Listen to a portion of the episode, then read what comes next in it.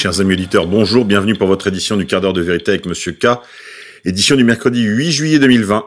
Merci de commenter, partager, mettre des pouces bleus afin de contourner le shadowban de YouTube tant que c'est encore possible. Politique française. Éric Dupont-Moretti, nouveau garde des Sceaux, déclare Je serai un garde des Sceaux de sang mêlé, mon ministère sera celui de l'antiracisme et des droits de l'homme. Le moins qu'on puisse dire avec Dupont-Moretti, c'est qu'il annonce la couleur. Voilà. Un ministère de sang mêlé. Est-il besoin de vous rappeler quelle est l'origine de cette idéologie du métissage, des sangs mêlés Ou est-ce qu'il est besoin de vous faire le détail? Je signale par ailleurs que la nomination de M. Dupont-Moretti a extrêmement ému les syndicats de magistrats. Ils sont très préoccupés du sort qu'ils réservent à la profession.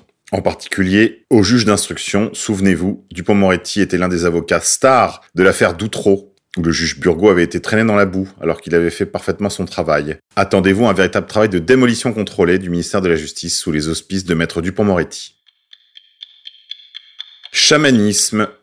Dans l'écho de Bruxelles, Jacques Attali nous annonce que nous risquons de devoir encore faire le choix terrible du confinement général. Pour le penseur, entre guillemets, français, nous devons plus que jamais suivre l'exemple de la Corée du Sud et nous tenir prêts à un retour de l'épidémie. S'affranchissant de toutes les statistiques, il déclare au soir de Bruxelles Attention, la première vague n'est pas terminée à l'échelle mondiale. La courbe continue à croître de manière imperturbable de façon exponentielle. Voilà, le grand sorcier vous aura prévenu. Covid toujours. Des mots et des chiffres. Le professeur Raoult publie une nouvelle vidéo sur sa chaîne YouTube, IHU Méditerranée Infection. Il y commente des tableaux synthétisant de très nombreuses études concernant l'hydroxychloroquine. Les chiffres sont éloquents. Avec l'hydroxychloroquine seule ou associée à l'azithromycine, on réduit de moitié le nombre de décès. Son protocole a également prouvé son efficacité pour réduire la charge virale. Une fois de plus, Didier Raoult, numéro uno du game. Affaire Epstein. Le New York Post met en couverture ces derniers jours Now Keep Her Alive après l'arrestation de la complice de Jeffrey Epstein, Ghislaine Maxwell. En effet, on se souvient, Epstein se serait suicidé dans sa prison de New York. Désormais, on ne pourra pas nous refaire le coup une seconde fois. Alors le New York Times prévient, maintenant gardez-la en vie. Gardez-la en vie, oui, parce que Ghislaine Maxwell aurait plusieurs vidéos d'actes pédophiles commis chez le milliardaire. Un ancien ami de Ghislaine Maxwell affirme qu'elle détiendrait une large collection de vidéos montrant Jeffrey Epstein, mais aussi de nombreuses personnalités très puissantes en train de commettre des actes pédophiles. Selon ce témoignage exclusif accordé au site britannique Daily Mail, elle avait accès aux vidéos et aux enregistrements réalisés par Jeffrey Epstein dans ses multiples demeures.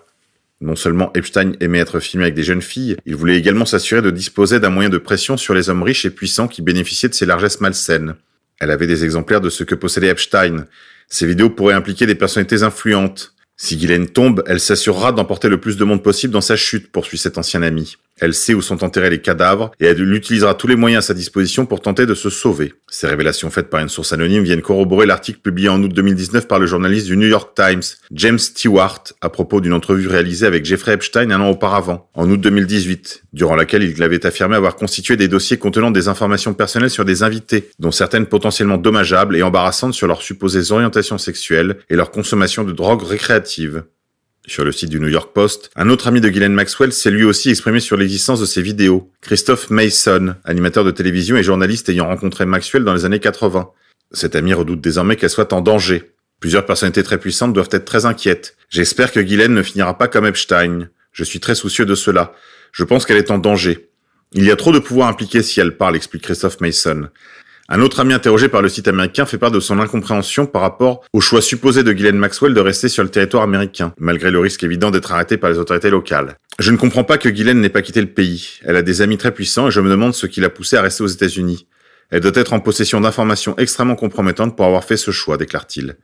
Bon, la réalité, c'est qu'elle a été arrêtée en France et extradée lors d'une opération conjointe entre la France et l'Angleterre. Je vous l'ai déjà dit, le deal avec Donald Trump était de ne pas compromettre le prince Andrew. Ce à quoi d'ailleurs Ghislaine Maxwell s'est engagée. International. Le président tchèque Zeman qualifie Black Lives Matter de slogan raciste. Nos confrères du Morning Prague nous signalent que le président Milos Zeman, alors qu'il était en visite à l'ambassade des États-Unis, a déclaré que le slogan Black Lives Matter est raciste. Le slogan Black Lives Matter est raciste parce qu'en réalité toutes les vies comptent, a ajouté le président Zeman lors d'une allocution communiquée par son porte-parole. Nous avons besoin de liberté de pensée. Nous avons besoin de sens commun. Je n'ai pas besoin d'un nouveau Big Brother, a-t-il ajouté, employant le terme inspiré de l'œuvre de George Orwell 1984, laissant entendre que Black Lives Matter impose ses opinions aux autres. Vladimir Poutine conspire un Internet parallèle. Alors que le dissentiment croît en Russie, le président russe veut affermir son emprise sur l'Internet de son pays. Vladimir Poutine entre donc dans cette guerre du World Wide Web. Fin mai, il a déclaré qu'il était vital pour le contre-terrorisme russe d'étendre son emprise légale et de limiter certains accès à l'Internet. Cet édit, mise à jour d'une stratégie contre-terroriste de 2014, donne aux autorités russes un contrôle plus grand sur la dissémination des informations sur Internet. Le but ostensible de cette mesure est de combattre les discours de haine et de violence, qu'elles soient raciales, ethniques ou religieuses. Le but réel, selon les observateurs, serait une emprise nouvelle sur la façon dont on accède aux informations sur Internet. En 2016 déjà, le Kremlin avait approuvé le paquet de loi Yarovaya, une série de lois qui étendait la définition de l'extrémisme et autorisait sa criminalisation de façon pour le moins subjective. En novembre dernier, le Kremlin a formellement pris la décision de la mise en place d'un Internet souverain, qui permet au pouvoir de couper l'accès au World Wide Web en cas d'urgence, ce qui lui laisse une grande latitude de déterminer ce qu'est une urgence. Cela a également permis la mise en place de trackers, de filtres et de rerouteurs. Certains craignent que tout cela conduise l'Internet russe à devenir un système clos. Le Kremlin a adopté une série de mesures qui requièrent que tous les smartphones, téléviseurs et ordinateurs personnels qui sont vendus en Russie contiennent un certain nombre d'applications préinstallées. Mais la pièce maîtresse du dispositif est RUNET, l'architecture Internet parallèle du Kremlin. Il s'agit d'une communauté de sites et d'applications en langue russe que le gouvernement russe pousse afin de créer un système Internet national qui serait une alternative au WWW. Selon les spécialistes, il s'agit de la mise en place et du maintien de structures permettant essentiellement d'avoir un Internet séparé, national, pour faire face à tous les risques et à d'éventuelles situations d'urgence. Si l'on sent bien que ces mesures sont inspirées par un esprit autocratique, il n'en demeure pas moins qu'elle pourrait avoir des effets favorables à la liberté d'expression, en particulier des dissidents occidentaux. Alors, Spasiva Bolshoi Poutine, on attend avec impatience la création d'un Internet russe indépendant. De toute façon, ça ne peut pas être pire que YouTube, Twitter et Facebook. Censure. YouTube supprime la chaîne de contre-culture. International. Selon le professeur Helmut Norpors, Donald Trump aurait 91% de chances d'être réélu en 2020. Il avait prédit avec précision les résultats des élections en 2016. Il enseigne à Stony Brook University de Long Island. Pour faire cette prédiction, il a réemployé le modèle qui avait prédit 24 sur 26 élections présidentielles.